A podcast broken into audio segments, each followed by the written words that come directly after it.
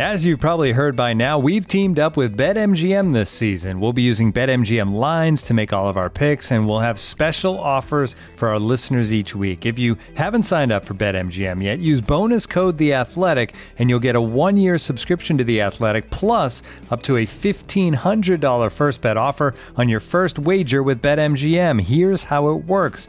Download the BetMGM app and sign up using bonus code The Athletic. Make your first deposit of at least ten dollars, place your first bet on any game, and claim your voucher for a one-year subscription to The Athletic. See BetMGM dot com for terms. U S promotional offers not available in D C, Mississippi, New York, Nevada, Ontario, or Puerto Rico. Gambling problem? Call one eight hundred gambler. Available in the U S. Call eight seven seven eight hope N Y or text HOPE-NY four six seven three six nine in New York. Call one eight hundred next step in Arizona. one eight hundred three two seven five zero five zero in Massachusetts. one eight hundred bets off in Iowa. one eight hundred two seven zero seven one one seven for confidential help in Michigan. one eight hundred nine eight one zero zero two three in Puerto Rico. First bet offer for new customers only in partnership with Kansas Crossing Casino and Hotel. Don't forget, if you haven't signed up for BetMGM yet, use bonus code The Athletic, and you'll get a one-year subscription to The Athletic, plus up to a fifteen hundred dollars first bet offer on your first wager.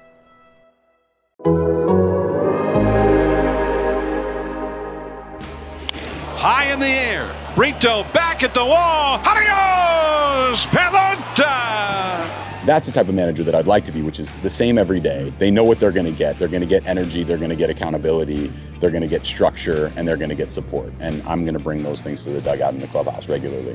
It takes hard work, uh, and it takes humility, taking one step forward at a time, making one good baseball move after another. And I really feel like that's how we're going to get where we hope and intend to go.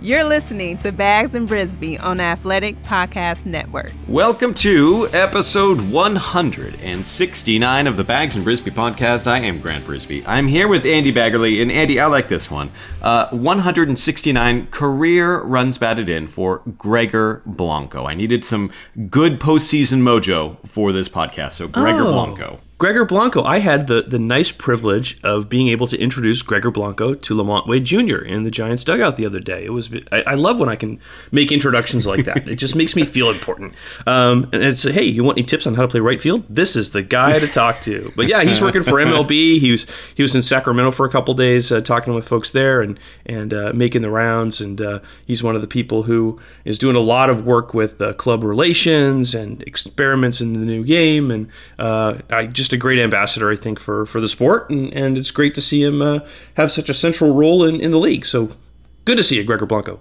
Gregor Blanco, uh, he is the owner of not one, but two of the greatest bunts in Giants postseason history. Just one of those bunts could have sustained him as a Colt hero, but he has two. He has the one, the walk-off bunt uh, in two thousand fourteen in the N L C S, but he also had like the perfect, the one that just hugged the line down the line in the two thousand twelve World Series, and the umpire very famously made that dramatic fair call. Uh, I love that bunt with all of my heart. Ooh, good bunts. You, you do remember a good bunt. Um Uh, I thought, though, for episode one hundred sixty-nine, uh, you might go this way. I'm looking here at a noise level chart, and um, a library is about thirty decibels. A uh, noisy restaurant is about seventy. A vacuum cleaner is about eighty, so cats freak out at about eighty. Uh, your jackhammer will come in at about uh, one hundred ten. Uh, one hundred fifteen, uncomfortable feeling starts.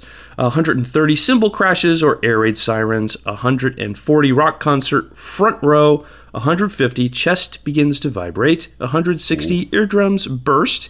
And one hundred ninety is the loudest possible sound. So one sixty-nine sounds pretty good. That's about what Dodger Stadium will be. That is about what Dodger Stadium will be. That is... uh Yeah, it's going to be intense. Uh, I, I will say that uh, uh, credit to Oracle Park, because game one was intense. It was very loud when Buster Posey, it was loud before the game.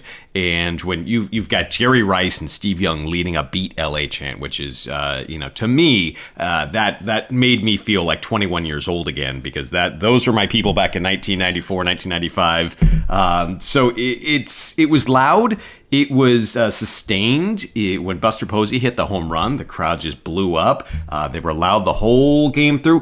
Uh, game two, not quite as loud. Uh, the energy was just a little bit different. Yeah, and you always get that that sort of, uh, are you quiet because you're you're um, kind of waiting for the other shoe to drop, or are you quiet because you're um, just uh, don't have anything quite yet to cheer? But you know what? You, you, you do when you do get beat L A going through the ballpark, it's so much better than what the Dodgers have, which is Giants suck. Which, I mean, can you even say that about a team that's won one hundred seven games? It's kind of a ridiculous thing to say. Obviously, the Giants don't suck. They won one hundred seven games. But one is one is a command, beat L A. The other one is an opinion that is really not very based in any fact right now. It's a little rude. You know, mm-hmm. it's a little, yeah, little vulgar. Yeah, it will be uh, daunting, but you, you you knew it was come to this. It was uh, fun for a few minutes after uh, Logan Webb disassembled the Dodgers to think, ah, you know, the Giants, what if they win tomorrow? What if they win game three? What if they never trail in this series? And it was fun to think like that. But, you know, you know, the Dodgers are just too, too good. And you knew that in order to get past them in a best of five series,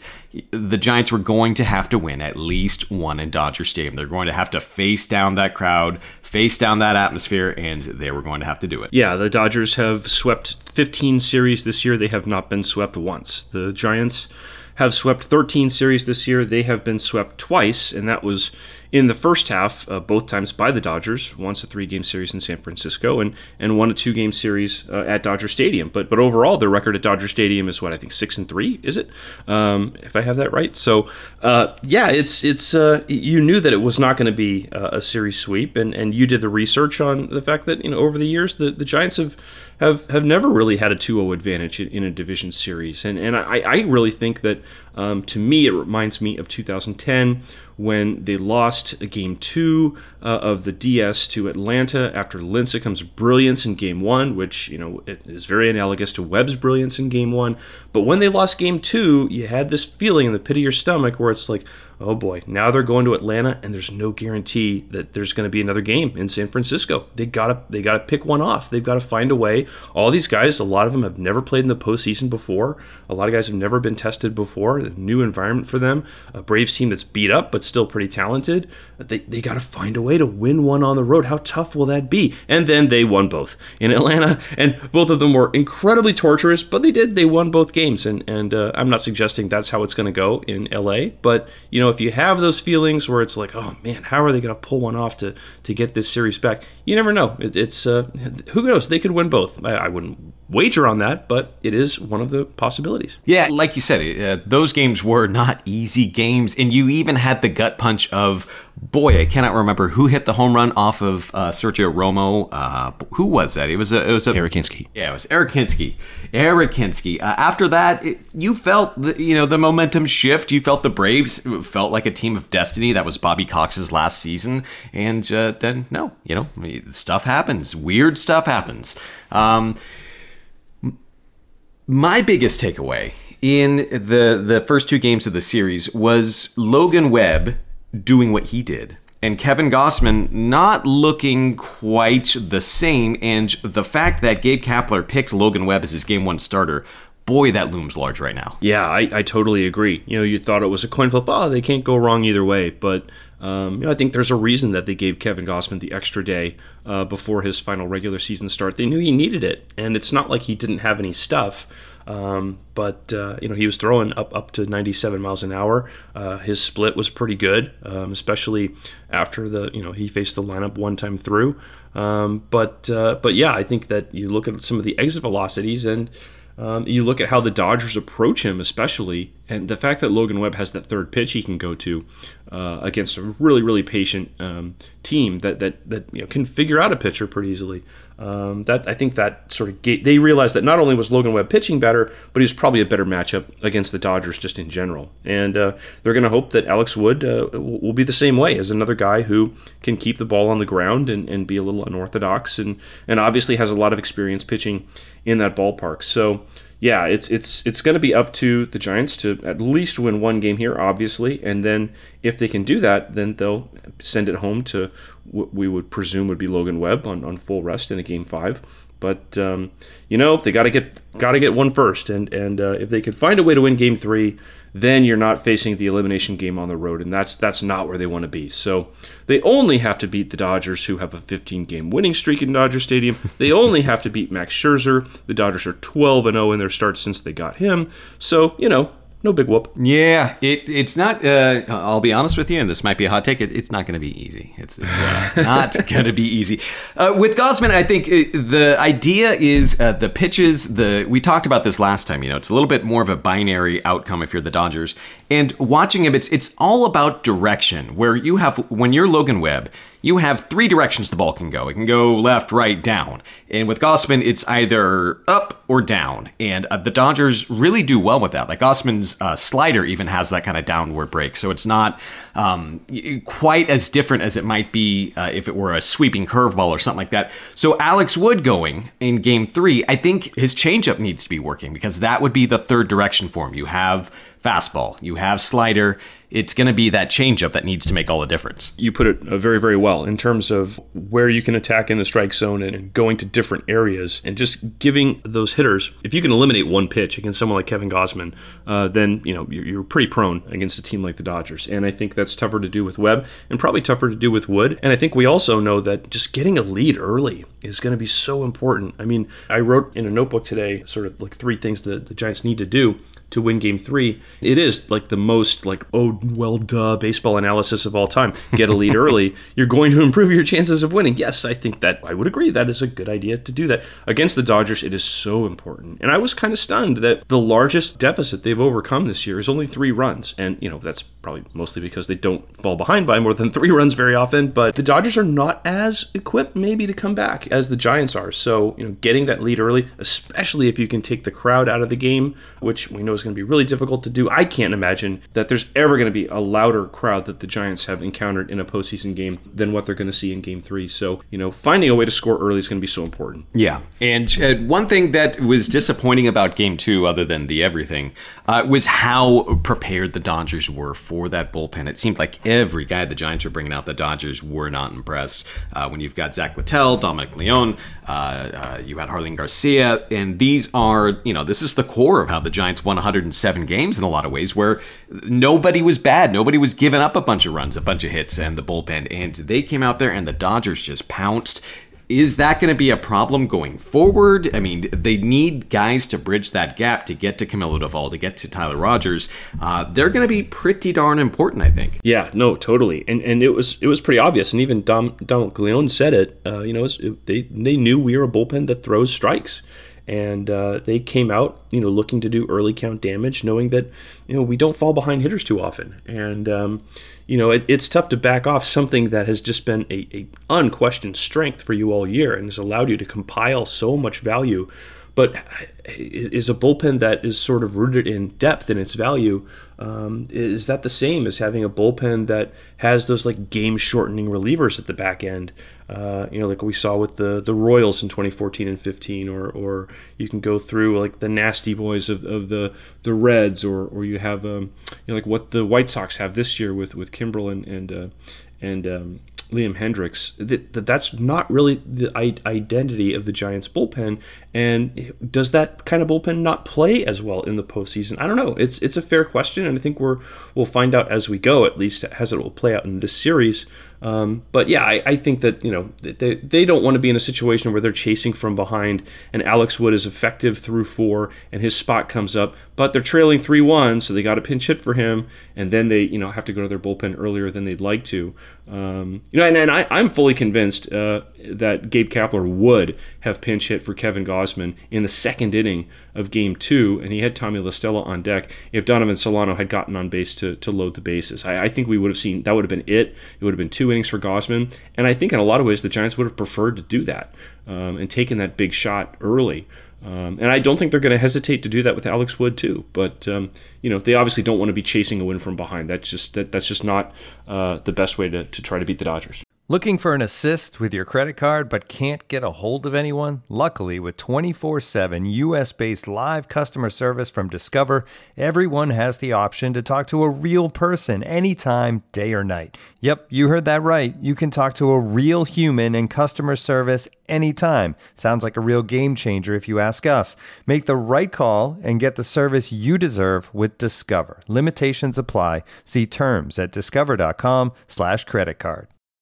Looking for an assist with your credit card, but can't get a hold of anyone? Luckily, with twenty-four seven U S-based live customer service from Discover, everyone has the option to talk to a real person anytime, day or night. Yep, you heard that right. You can talk to a real human in customer service at any time. Sounds like a real game changer if you ask us. Make the right call and get the service you deserve with Discover. Limitations apply. See terms at discover.com slash credit card. You know, before that that middle relief did so poorly in game two, I was looking at Alex Wood as almost like an opener. Like, you, you know, the Giants were probably going to want him at, you know, one time through the lineup, maybe two times through the lineup.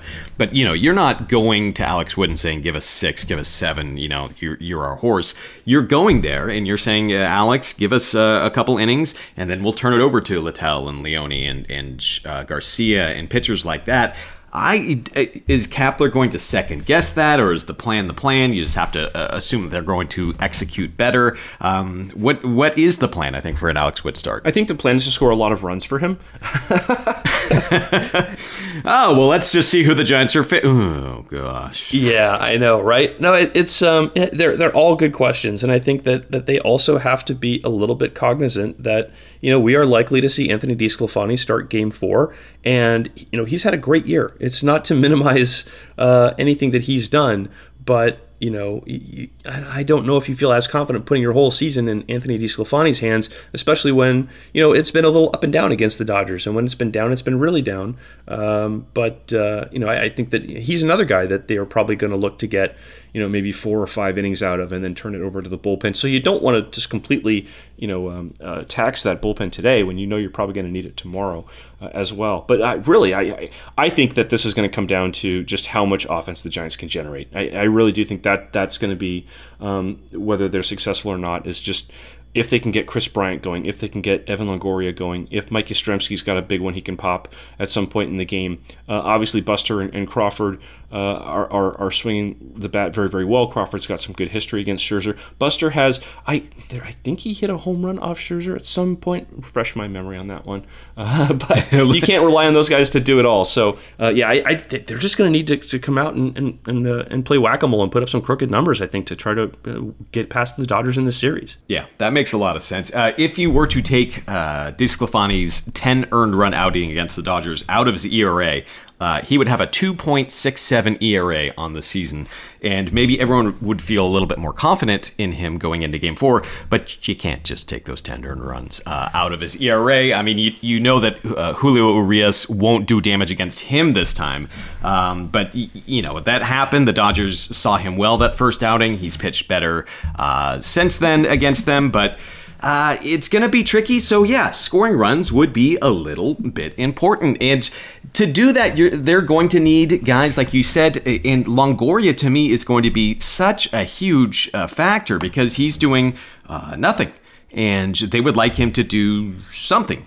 And he's definitely capable of doing that. Uh, but as of right now, it's his glove work that's keeping him in there. Uh, but he's the guy that I'm looking for. Uh, maybe Yaz against the, the right-handed pitchers the Dodgers w- will offer. Um, but yeah, Longoria to me needs to to do something. Yeah, I was going through the lineup and I thought, you know, as much as Scherzer just just... he makes his living by just eating hitters alive with strikeouts. You know, he, he just munches strikeouts. Uh, that's what he eats for breakfast, lunch, and dinner. And sometimes he'll put different sauces on them to experiment. Uh, you know, when he's in a, a mood to to to to freewheel a little bit in the kitchen. But basically, it's strikeouts. That's what you're going to get. That's the staple. And so I thought, gosh, I wonder if the Giants would even be tempted uh, to have LaStella at second base and start Donovan Solano at third. You know, maybe you just want to get all of your contact guys in there, and and then no, not really. And, and and the reason is the defense. And Alex Wood hits a lot, of, gets a lot of ground balls when he's right.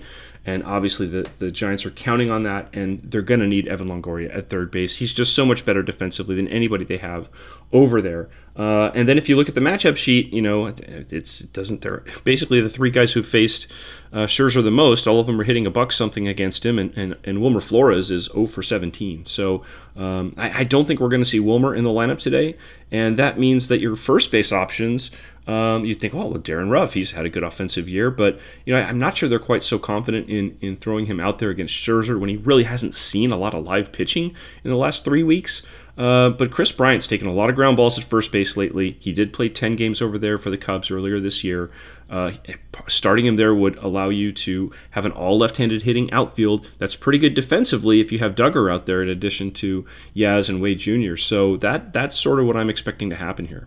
So you wouldn't think Wade at first? Is that is are we going to see Wade at first again? I think so at some point, yeah. But maybe the matchup against Scherzer um, maybe would allow you to uh, try a you know I, I don't know. I, I think this may be the best way to go defensively. I think you'd rather have Wade in, in the outfield than Bryant right now. Yeah. So, um, yeah, I, I just think it makes a lot of sense. That does make sense. And yeah, it's stacking lefties against Scherzer makes sense. I don't know if there's like a magic bullet to beating him. You just have to try what, uh, you know, seems conventional. Just your best option because he's Max Scherzer. You're not going to, you know, secretly, oh, here's the haha, we've got his little weak spot. No, he's, he's a freaking Hall of Famer and Cy Young candidate. Uh, yeah. And you know what? Every pitcher, when they get to two strikes, is going to be, you know, crazy successful. Uh, when you get to two strikes on Max Scherzer, it's not good. It doesn't go well for you. And uh, I have the numbers right here. Let's see, where is it? Oh, one twenty-two average with two thirty-six strikeouts and four twenty-six plate appearances that get to two strikes. So that's, yeah, that you, you don't want to be there. So if, if they can get, uh, I think he's going to be aggressive because he knows the Giants, you know, have the lowest chase rate of anybody outside the Dodgers. And so he knows he's going to have to throw uh, strikes early in the count, I think. And, and you know, he's, he's, he's had to labor a lot lately to go deep in games. You know, he wants to go deep in the game because the last time Dave Roberts came out and, and stuck his hand out for the baseball, he got Scherzer's handshake instead.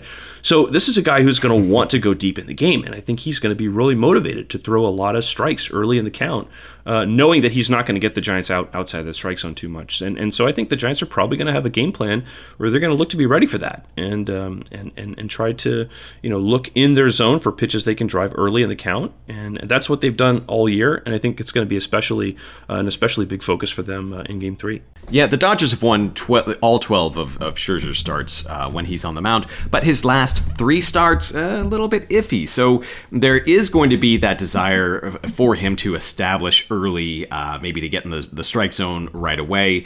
Uh, it, it's going to be really important. It, is there a chance that he's tired? I mean, is that too much to hope for? No, I, I really, you know, it's it's interesting because we all have this great unknown about pitcher workload and player workload in general this year after last year's sixty-game season. I mean, everybody in baseball was trying to figure out how they can try to quantify this or how they can plan for it.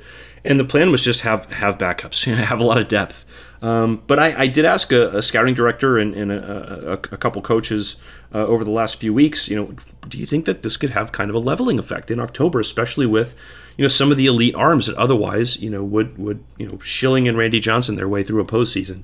And, um, you know, nobody told me no, so I'm just going to go ahead and claim that as my brilliant idea that, um, you know, all the elite pitchers may not be quite as elite or quite as fearsome uh, because they've all, you know, have a lot of innings on their arms. I mean, it's true for Kevin Gausman, right? He's not he's not doing what he did in the first half right now.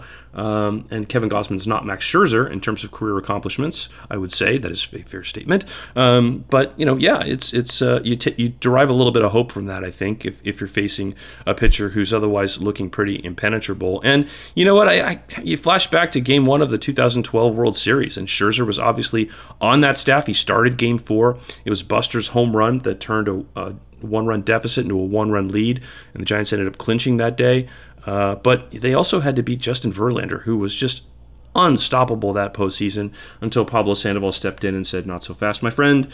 Um, so, yeah, it, it's been done. They've done it before as an organization, and there are reasons to think that, um, you know, maybe the the, the the the peculiarities of this season after last season, you know, could could open the door a little bit. I'm going to read you a tweet uh, verbatim, uh, and then I'll tell you who tweeted it afterwards. Uh, so, quote, okay, raise your hand if you want to face Walker Buehler, Max Scherzer, and Clayton Kershaw in a short series in October and go against one of the best young players in the game in Trey Turner.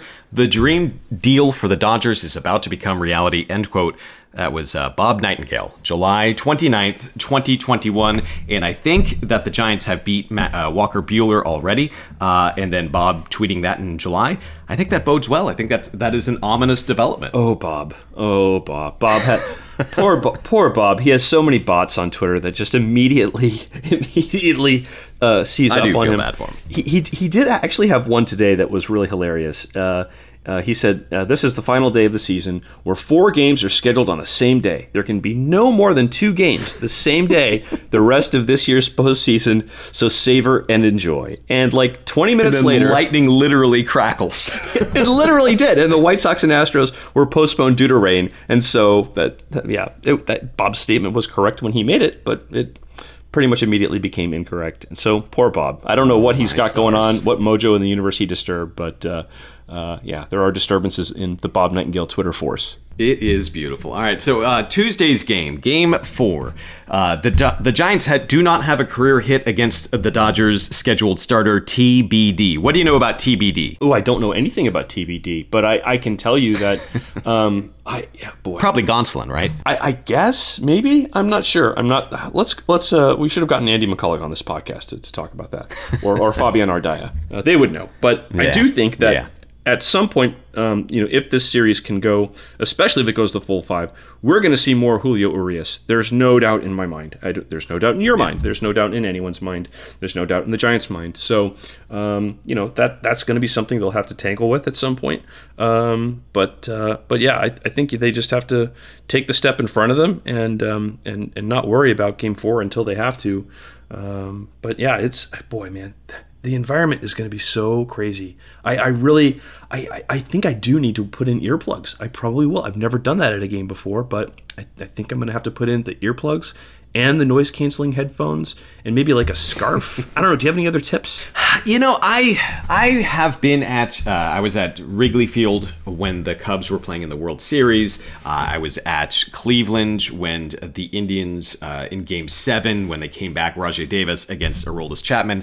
So I've heard some pretty loud ballparks. Uh, this is going to be up there, uh, but I also know that the Giants probably don't care as much. I mean, it's not quite like football where you can't hear the, the you know, the, the quarterback calling the plays. It's you're in there, and then all of a sudden, Brandon Crawford hits a grand slam and Pittsburgh quiets down. I think it's more just, wow, this is loud, rather than how do we combat this? How do we overcome this? It's more just a, gee, this is a playoff atmosphere, right? Yeah, I mean, you, you always have the, uh, you know, who can yell Yo La Tengo loud enough to be heard by your teammates in the outfield. But um, yeah, apart from that, you're right. There isn't a whole lot that you really need to hear on the field. Uh, it's more just the uh, feeling, like feeling surrounded, and, and it's not just the crowd. Obviously, it's the fact that um, the Dodgers, you know, play basically all their music and everything else, and their fifths of Beethoven at um, uh, pretty much what did we say it was that, that ruptures eardrums? one sixty? Yeah, one sixty-nine. That sounds about right. Oh God, I forgot about that. So obnoxious. I mean, Henry Schulman was on that beat uh, for years, and I didn't understand it until I went to Dodger Stadium. Why is the P A so loud there? Why? I don't know. I mean, they, they don't. I mean, they have a lot of older fans too. You'd think that they'd probably get some complaints. Why oh, you you know, uh, why why is it so loud? I can't hear my I can't hear my what my wife is telling me. But um, yeah, that that's clearly the way they've done it for a long time, and uh, you know that's clearly the way it's going to be in the future. They have the largest subwoofer in human history, probably buried underneath the center field or something. So, um, but yeah, it, it's going to be loud. And, and by the way, um, congratulations to Henry Schulman on picking this year to be his first year as a retired baseball writer, because he does the prospect of, of covering a Giants Dodgers uh, postseason game at Dodger Stadium is probably the, the worst case scenario for him, because uh, he does not like the, the working conditions at Dodger Stadium. He does not like covering games there at all, and he will, I'm sure, be watching from the comfort of his sofa uh, with a nice frosty beverage in hand, uh, probably just laughing at all of us in that cramped press box, trying to hear ourselves think. I uh, I, I might have told this story on this podcast before. Uh, however, uh, I'll tell it again, just because it, it must have been a long time ago. But the first time I ever covered a game at Dodger Stadium uh, was in the two thousand seventeen World Series. And when I landed, it was one hundred degrees, and I said, oh, I will just walk from my hotel room to Dodger Stadium, pick my credential up, and then walk back, because I looked on Google, and it was, oh, it's, you know, a half mile, a mile, or whatever from my uh, hotel room. Boy, is it at the top of a mountain, Dodger Stadium. And I think people forget about that. I never realized it. It is at the top of a mountain. And then when you get to the top of the mountain, guess what? You have to walk up another mountain to get to the press box. There are escalators. I didn't know where they were. Like, it, that place is that place sucks to cover game. I will I will agree. I I like the ballpark. The ballpark is fantastic, but it is like rough because I like to walk to the ballparks, dang it, and that is not a walkable ballpark. No, no, it's not. And I, I remember, I mean, you know, I covered the Dodgers in two thousand two and two thousand three, and I covered home games, you know, as for a smaller paper um, for, for a few years before that. And I, one of the last things I did before I left that beat and came to the Giants beat in two thousand four, um, Frank McCourt had just bought the team. And so, um, you know, I had gotten an interview with him in his office. And one of the things I asked him was, you know, hey, what are you going to do to kind of create more, you know, public transit off, uh, sort of options for people? So, you know, they can make the, coming to the ballpark and the area around it a destination. You know, it's not just uh, it's not just the car culture. And and he's like, that's funny. You're the first person to ask me that. And I thought, oh, okay, it hadn't occurred to him. And of course it hadn't occurred to him because the guy's a parking lot baron. So he doesn't want to get away from his bread and butter. He still owns the parking lots out there after he bankrupted the frickin' team. So, you know, yeah, uh, that that's that's Frank McCourt for you. And and and uh, I left thinking, boy, I, I'm I'm not sure that this guy's going to be a great owner. He's, he seems a little into himself. And well, I guess I was right about that one. Yeah, I mean, you were right. And his punishment was, uh, let's see, what, uh, like a billion dollars and an ambassadorship. Like, that's that's how you fail here in this country. I think it was Jamie McCourt that got the ambassadorship. I forget oh, if it was it, to France it, or Belgium or something like that. But he now owns Marseille in um, uh, in, in France, one of the um, teams in the, what is that, the uh, Premier One, or what do they call the, the French league? Le- League One, or whatever it is? Uh, I can talk about the Cape Cod League. But ah, well, yeah, so let's. Yeah, I'm not so much into the European soccer. I, I, I enjoy seeing a match whenever I uh, can vacation in Europe, but I'm not super up on it. I just know that um, he owns the team there and uh, is probably pissing off a whole new continent of sports fans. I do remember seeing that he was uh, irritating them, much like Mike Piazza is irritating soccer fans in Italy. Uh, I believe John Henry might be irritating soccer fans in England. Uh, basically, when you go over and you start meddling and pretending like you are the Mark Cuban of soccer, it, it doesn't work. And I think it's funny. Mike Piazza, he knows not a whole lot about Italian soccer, it turns out, and not a whole lot about California gubernatorial recall campaigns. I uh, I took a picture of him uh, making that video uh, to recall Gavin Newsom, and it's on my phone. And so I scroll past it. I'm like looking for a picture of my daughter uh, in soccer, and there he is, and he looks like a thumb now. Uh, he looks very much like a thumb. And so, like, I'll see it. It's just there, and I don't know why I don't delete it. Uh, it doesn't amuse me. It's just it's jarring. Uh, maybe I'll delete it after. After this podcast, but yeah, uh, I think we need to dunk on Mike Piazza a little bit more for a variety of reasons. Yeah, I think you should keep it and maybe make it into a bit when, uh, you know, like L O L K N B R on Twitter has the uh, the Mattingly uh, gif of Dodgers lose whenever they lose, which is which is always a fun one to come across your feed, uh, just because it's just the same one every time. So I don't know, maybe you can incorporate it somehow. It could be a meme, yeah. I mean, it, it, he does look like a, a thumb. It's it's remarkable. Anyways, uh, let's just say that. The Giants, uh, I think it's important. My keys to the series would be for the Giants to win one of these two games. Would you agree? I would agree um, because um, uh, they don't want to lose. They probably want to win, and it probably won't rain. So, but uh, and I can say that because I'm not Bob Nightingale. The next time we talk, it's going to be a Thursday Game five.